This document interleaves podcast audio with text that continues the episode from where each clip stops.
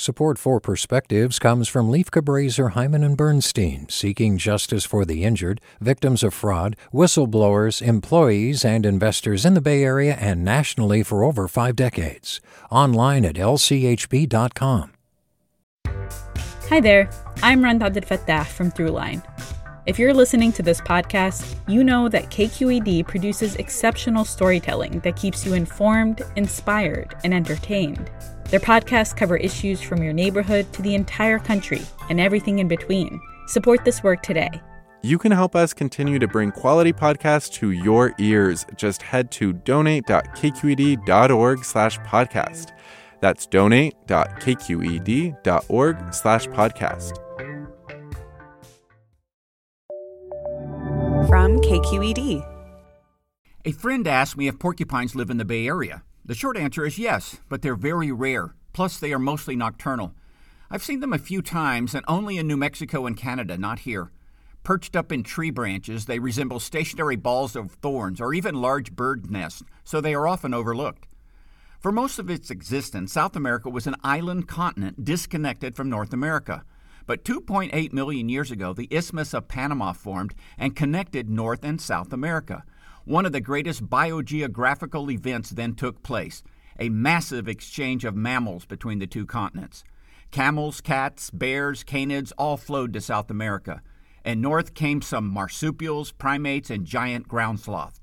When the evolutionary dust settled, South America ended up with jaguars and llamas, and we got possums and porcupines. The porcupine, literally spiny pig, are not pigs, but they are covered with spines. They're the third heaviest rodent in the world. They range far north into Canada, way south to Mexico, and all over northeastern U.S. In California, they are scattered throughout many regions, including the Bay Area, but are absent from the Central Valley, the Mojave and Colorado Desert, and southern coastal areas.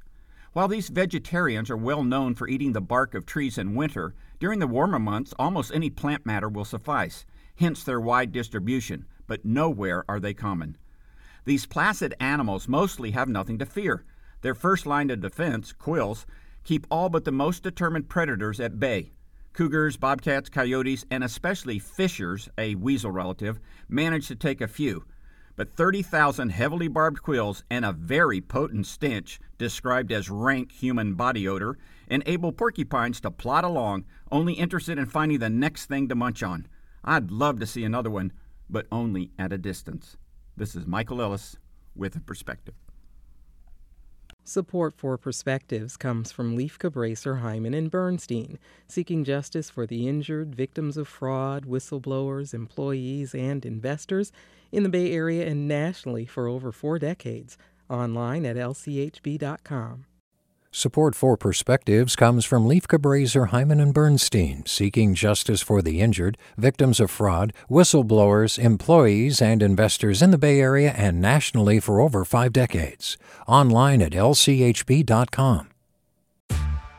Hey there, this is Brittany Luce from NPR's It's Been a Minute. KQED's podcasts like The Bay, Bay Curious, Mindshift, Rightnowish, and more all tell the stories of the Bay and beyond with reliable, human centered journalism.